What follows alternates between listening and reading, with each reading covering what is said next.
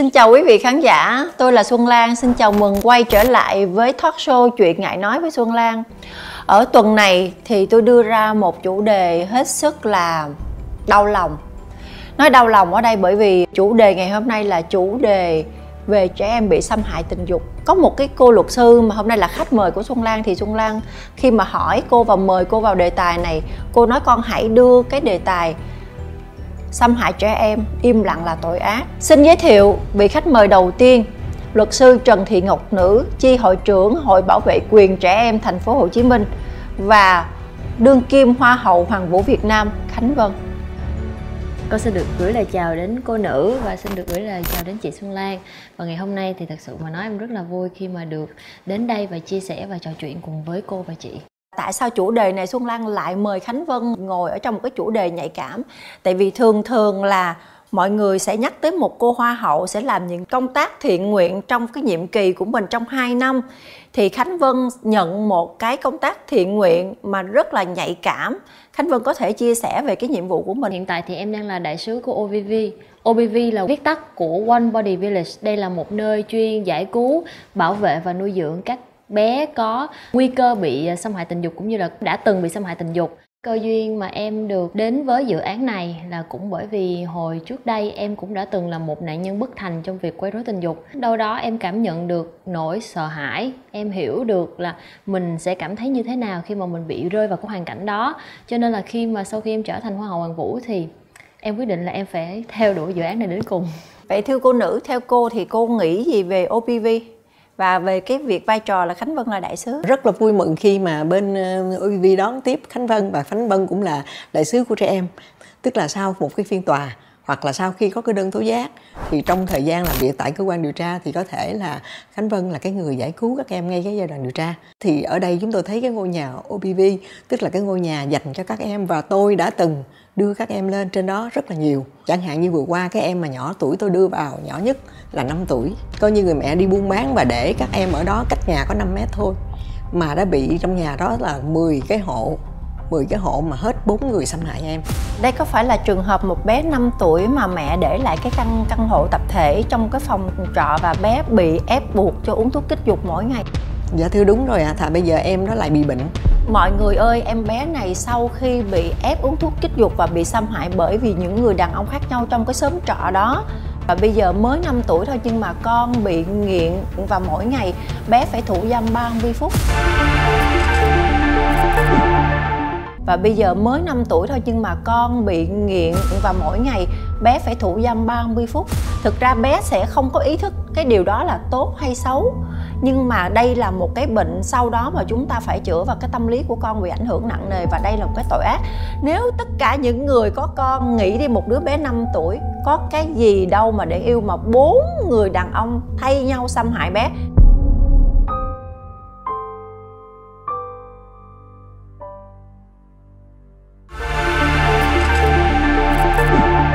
Cô nữ có sử dụng cái từ giải cứu khi mà nhắc tới Khánh Vân thì chị muốn hỏi là cái tụng từ giải cứu này có nghĩa là gì?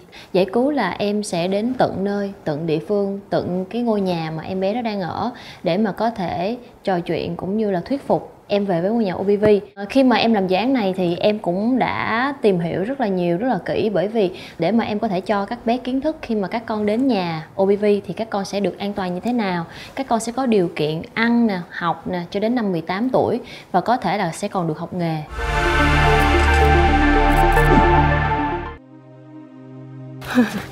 Đây, đây là nhà của bé. 9 tuổi chưa biết chữ gì hết nhà rất là nghèo và dự định đi lên ở với mình là sẽ ở luôn. Chào chị. Chào cả nhà. Chào cả nhà. Chào cô. Chào bác. Chào hộp đại thôi chào con xin vậy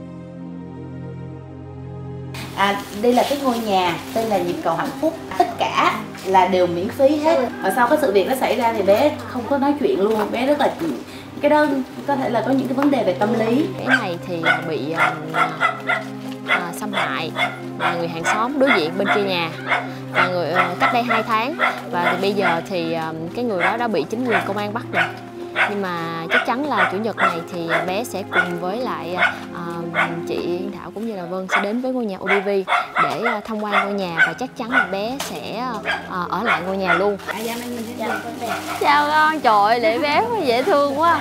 Nói nói chuyện là dạ không? Bye bye, bye bye. bye bye cô Dạ, xin chào bà. À, thì à, mình vừa gặp được bé và bà ngoại cũng như là mẹ của bé bé không có biết nói tiếng kinh cho nên là khi mà đến với OBV thì bé sẽ được đi học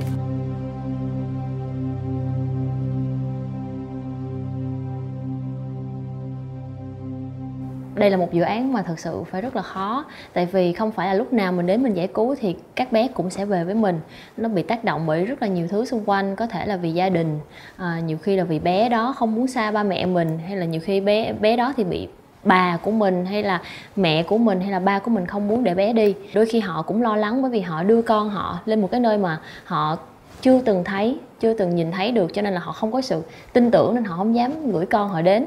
Nhưng mà phải mất một cái khoảng thời gian để ngồi mà thuyết phục rồi chia sẻ để mà nói cho các con hiểu. Thì khi đó thì các con đồng ý đến nhà UV em à, làm dự án này vì cái nhiệm kỳ của em là em em là hoa hậu đương nhiệm thì em làm trong 2 năm thôi đúng không? Dạ không ạ, à. em nghĩ ờ, đây là sứ mệnh của em. Em sẽ cố gắng làm cho đến khi nào em không còn cơ hội em được làm nữa. Dù có 2 năm đương nhiệm xong em có trao lại vương miện nhưng mà em vẫn tiếp tục theo đuổi. Em sẽ cùng với các chị ở nhà UVV và cũng như là cùng với lại cô nữ Để mà có thể càng giúp đỡ thật nhiều em thì càng tốt. Có nhiều khán giả bình luận trên mạng xã hội rằng thấy là Khánh Vân không có thấy làm cái từ thiện gì hết Theo cái nhiệm kỳ mà chỉ thấy suốt ngày ăn mặc đẹp đẽ xong rồi đi sự kiện, đi event. Thì em nghĩ sao? Dạ. Phụ nữ trả lời phải nói là ừm, có những cái thực sự rất là khó với em là bởi vì à, tất cả những em bé khi mà lên hình á thì phải che lại bông hoa hết bảo mật không có được à, cho các em xuất hiện. Có thể là những làm những cái dự án khác á, thì có thể à, ừm, có những hình ảnh rất là đẹp có thể thông cáo báo chí đưa lên mạng nhưng mà riêng những cái dự án mà em đang làm thực sự là em phải giữ. Tại vì à, đó là một nơi phải bảo mật và kể cả em khi mà bước vào ngôi nhà đó em vẫn phải ký giấy là không được um, bỏ bất kỳ một cái thông tin gì đó ra. Nhưng mà nó có rất là nhiều khó khăn có rất là nhiều khán giả nói những cái câu nói thật sự em rất là tổn thương. Nhưng mà em nghĩ là à, với dự án này thì à, đôi khi chỉ vì chỉ khi mà em chỉ đem một bé về được ngôi nhà đó thôi em cũng sẽ vẫn sẽ cố gắng làm.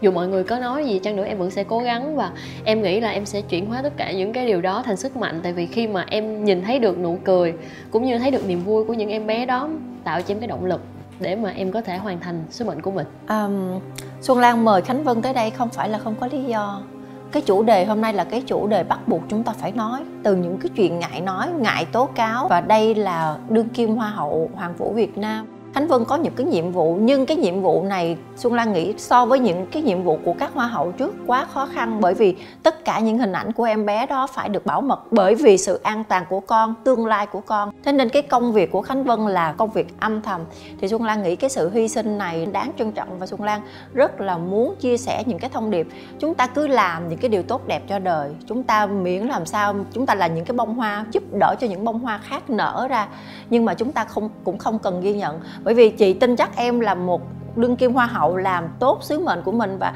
trong tất cả những sứ mệnh của những hoa hậu tiền nhiệm trước đó thì chị nghĩ đây là sứ mệnh mà tụi chị cảm thấy xúc động nhất bởi vì tụi chị là những người luôn luôn hướng về trẻ em bảo vệ trẻ em và rất là cảm ơn em về điều đó dạ, em cảm ơn chị yeah. Dạ.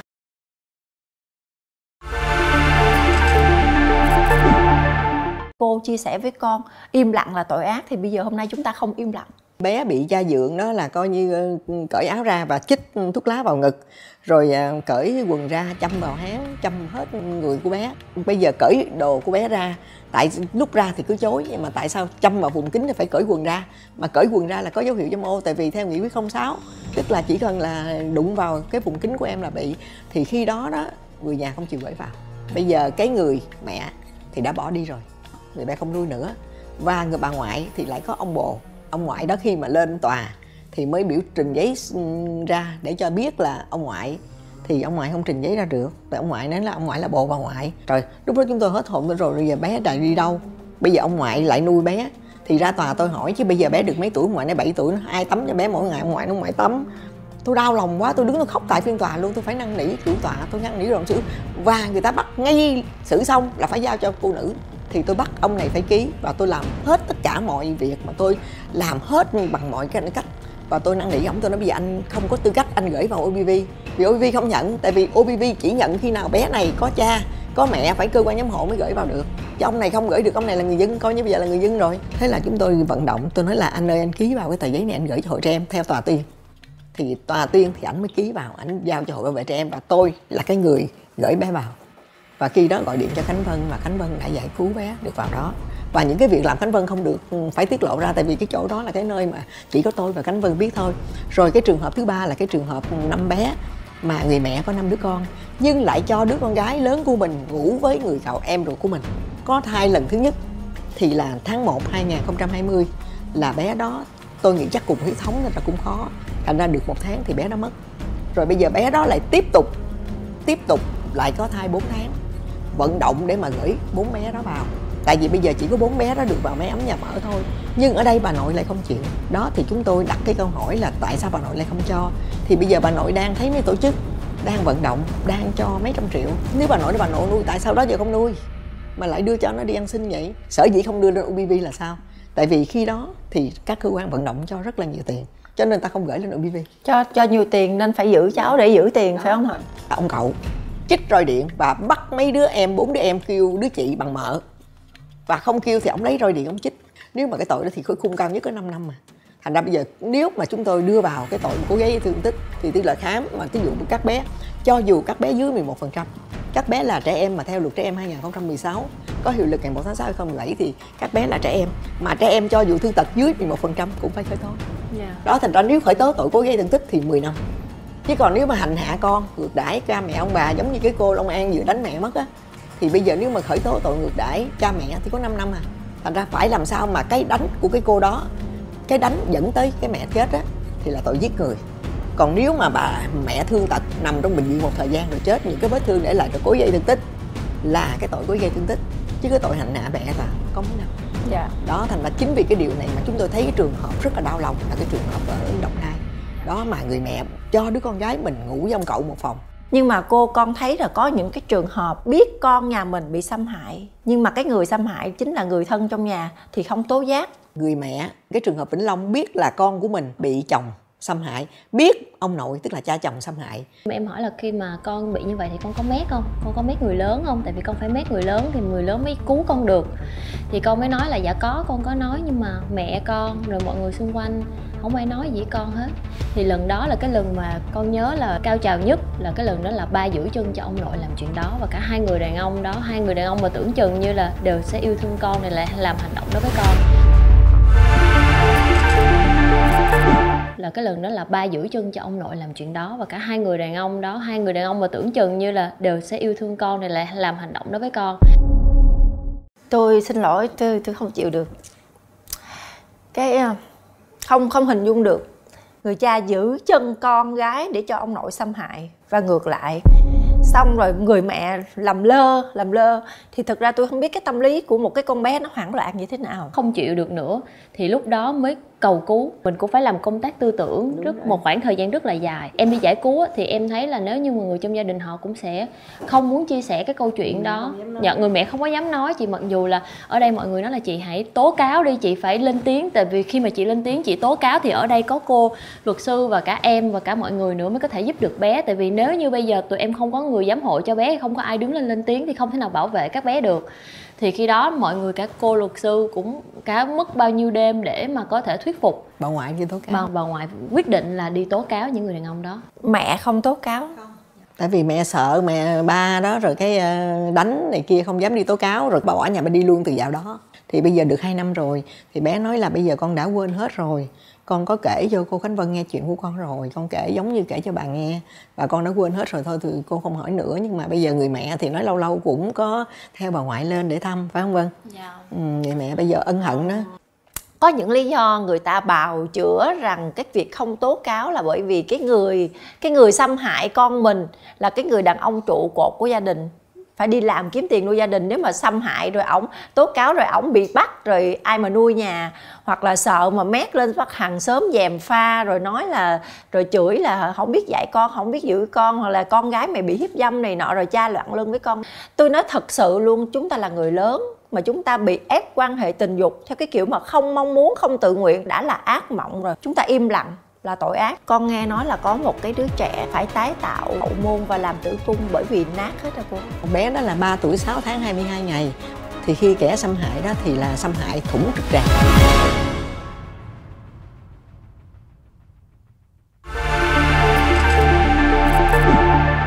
Thì khi kẻ xâm hại đó thì là xâm hại thủng trực tràng. Thực ra tại vì con cũng có con gái nhưng mà con nghe những cái chuyện đó con không chịu được. Thì khi đó vào cấp cứu trong di động thì tưởng là không cứu được. Buổi đêm đó khoảng 11 giờ đêm thì bệnh viện gọi vào. Nói bây giờ bé đã đã thở được rồi. Thì bây giờ người ta nói không hứa hẹn được cái điều gì. Nhưng mà có thể thôi là sẽ làm cái tử cung nhân tạo. Thì tôi nghe tôi lụng bụng ra tôi tôi không, không hỏi tiếp. Nhưng mà ba bé thì bây giờ vẫn tiếp tục cho ở với bà nội để cho bé quên cái không khí đi.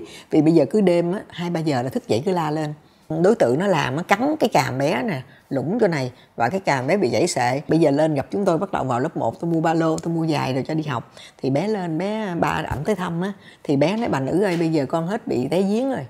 Hồi bị như vậy đó thành ra hồi nhỏ đó ờ, hỏi chưa ai bị ờ, sao? Thì bà nội dạy là ai bị hỏi nó nói nó té giếng. Rồi giờ nó nói để nó lên nó khoe bà nữ là bây giờ nó hết té giếng rồi. Nhưng mà cái kẻ thủ ác là làm chung thân. hả cô? Bây giờ cái khung cao nhất là 12 đến 20 năm chung thân tử hình. Bây giờ đi hội thảo nào biểu chị nữ phát biểu? Làm thế nào để giảm bớt cái tình trạng này? Làm thế nào để cho bớt cái tình trạng này? Ủa tử hình rồi mà còn không sợ cũng xâm hại hoài.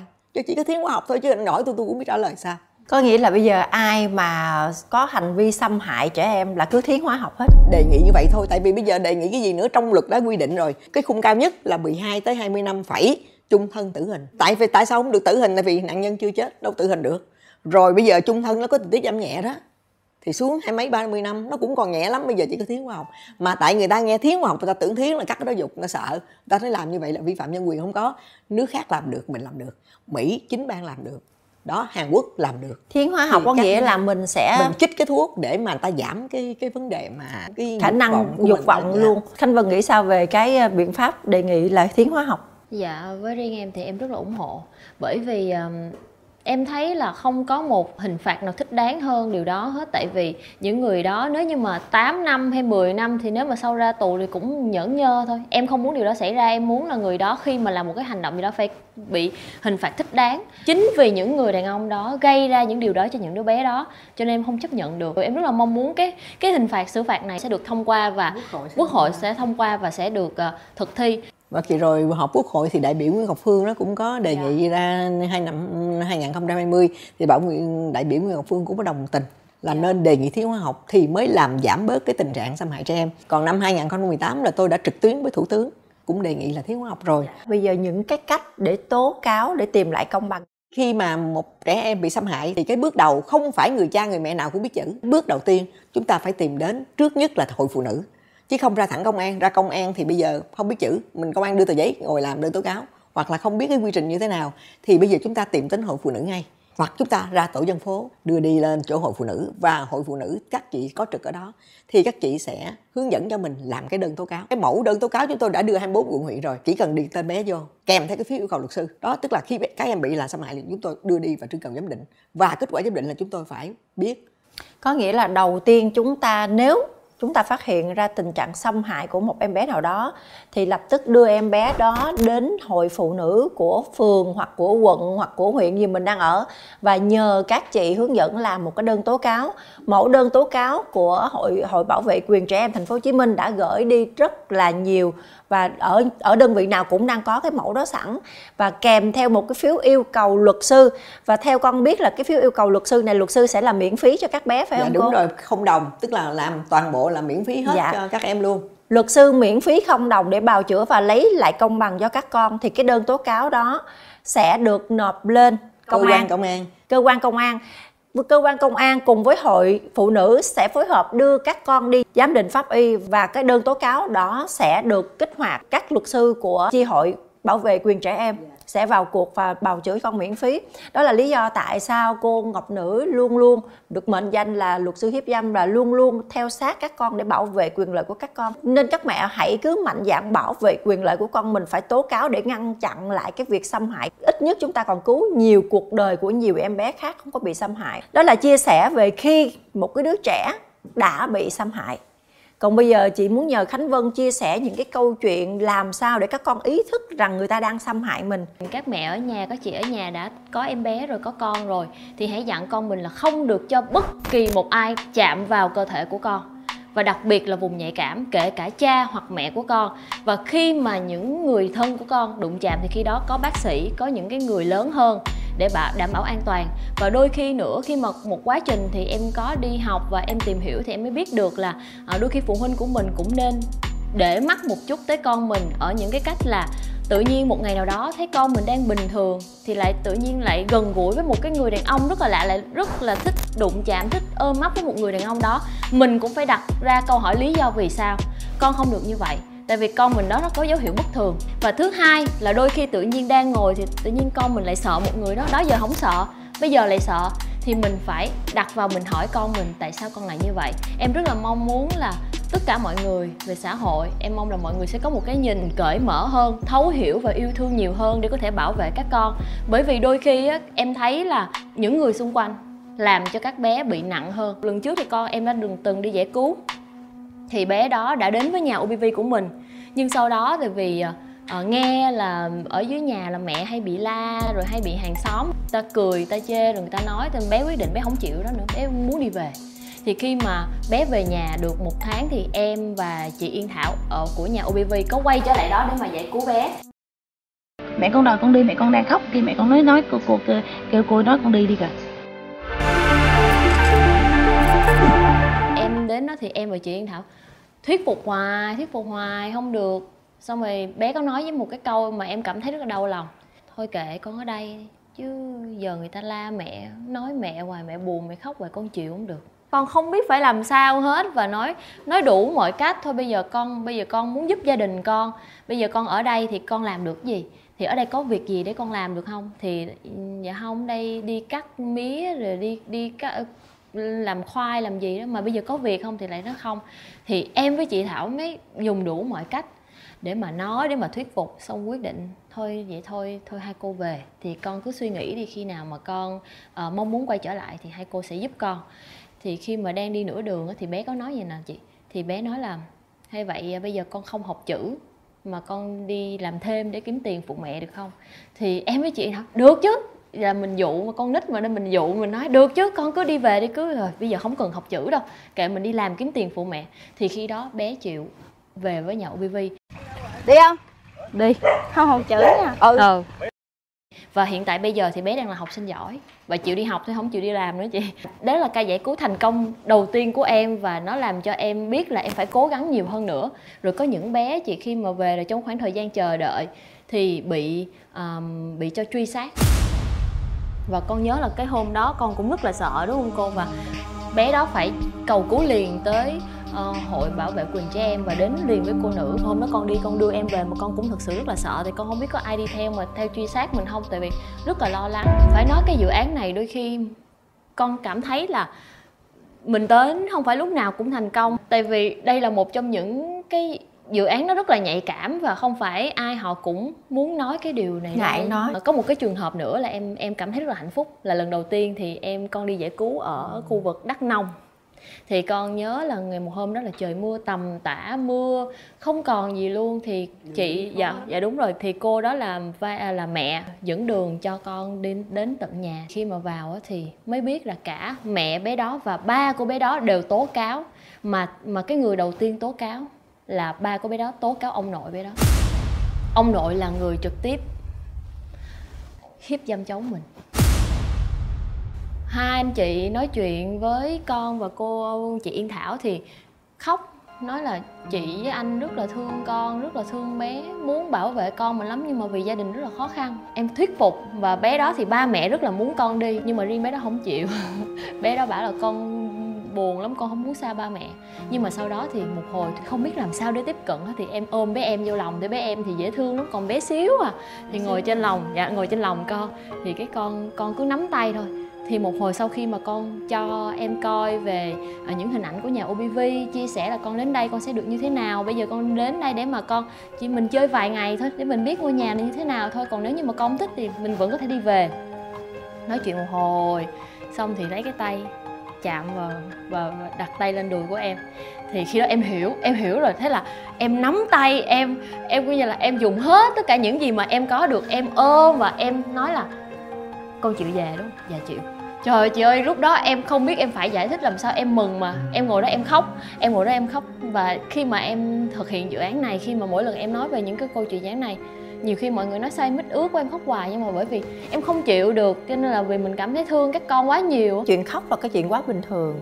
Một cái người mà giống như đã trải qua quá nhiều câu chuyện thương tâm thì bây giờ cô nữ có thể bình tĩnh hơn một chút, nhưng mà bản thân chúng ta là những người cảm xúc bình thường, là những người mẹ, là những người yêu yêu thương trẻ em thì nghe chuyện đó tất nhiên là sẽ khóc. Xuân lan chưa biết chị ờ, yên thảo là ai chưa biết cái mô hình nhà OBV là thế nào, nhưng mà rất là cảm ơn chị để tạo ra một cái mái ấm dành cho các con quay trở về đó, chữa lành vết thương về tâm hồn, kể cả về về về thể chất nữa. Con muốn hỏi cô là quá nhiều khó khăn như vậy, quá nhiều nguy hiểm như vậy, nhưng mà cái động cơ nào, cái lý do nào mà cô vẫn theo những cái vụ án? Khó nói, ngại nói. Thì cô cảm thấy nè, mỗi lần á, khi gặp các em bị xâm hại, khi người nhà đưa các em lên, cô nhìn là cô không cầm được nước mắt trước nhất. Cái thứ hai là nhìn các em khi các em kể lại một cái câu chuyện, không câu chuyện nào giống câu chuyện nào. Đó, tự nhiên mình thấy đắng lòng. Và cô quyết tâm cô phải làm việc đó cho tới cùng. Để cho các em được một cuộc sống. Cũng như là khi các em bị xâm hại rồi, mình phải xét cái hậu quả để lại là chính. Đó, mình nghĩ như vậy, thành ra mình đánh đổi cái cuộc đời của mình. Mình nghĩ cho dù mình có vất vả, cho dù mình có gian khổ tới đâu, cho dù mình có bị ai đánh, mình chạy cứ suy nghĩ như vậy đó, giống như các em bị cà mau tự tử chết. Đó, khi chúng tôi xử xong tôi bị đánh. Đánh tại tòa rách luôn cả cái vé thôi. Chạy đó thì chạy về cần thơ ăn cơm. Thay ăn cơm cà mau nó kiếm đánh, nó chạy cần thơ ăn cơm. Thế thôi. Còn nhà báo đồ bị đánh, rồi mất hết mấy cái sổ, đâu đăng báo được. Đó, rồi viện kiểm sát ở bình chánh rồi xử mấy vụ cũng bị đánh, sặc nó mũi thôi.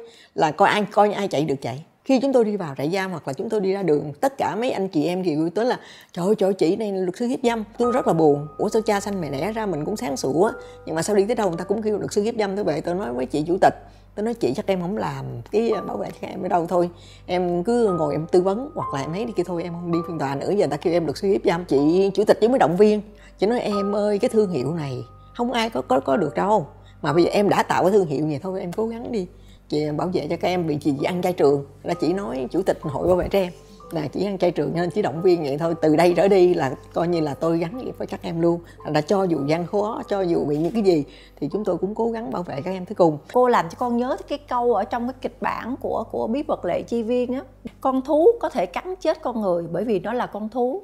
Con người bảo vệ lẽ phải có thể bị chết vì lẽ phải, nhưng bảo vệ lẽ phải vẫn mãi là thiên chức của con người. Con rất là chia sẻ với những cái sự khó khăn và mang cái tấm lòng mình rất là cảm ơn mọi người đã luôn luôn đứng về lẽ phải để bảo vệ cho những cái đứa bé bất hạnh mà bị xâm hại như vậy. Như cô nữ chia sẻ thì khi các thông tin mà tố cáo của các con hoặc là có quay hoặc là có chụp, có dựng để làm phục vụ cho quá trình điều tra thì các con luôn luôn sẽ được che mặt và không bao giờ đưa tên thật của các con và địa chỉ ở thực sự của các con cho các cơ quan truyền thông hoặc là trên mạng xã hội. Thế nên khi mà các ba mẹ mà có tố cáo thủ phạm để xâm hại các con, thì luôn luôn hãy yên tâm là các con luôn luôn được bảo vệ. Đến đây thì con rất là cảm ơn cô nữ đã dành thời gian đến để chia sẻ, đưa những cái thông tin, đưa những câu chuyện rất là hữu ích cho chuyên đề chuyện ngại nói. Cảm ơn khánh vân. Lần này thì chị nhìn em giống như đúng là một thiên thiên sứ dành cho các em câu chuyện của em là câu chuyện âm thầm.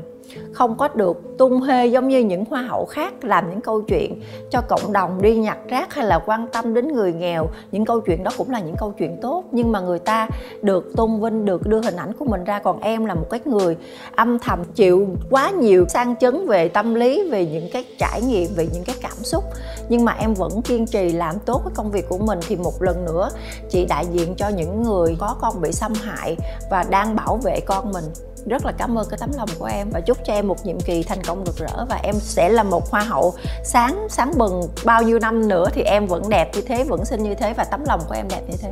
Dạ em cảm ơn chị rất là nhiều. Ngày hôm nay thì thật sự mà nói là con thật sự rất là cảm ơn cô, một người phụ nữ rất rất là truyền cảm hứng và giống như là chị Xuân Lan cũng là một cô giáo đang đưa những cái thế hệ trẻ, những bé mầm non đang đi đến tương lai.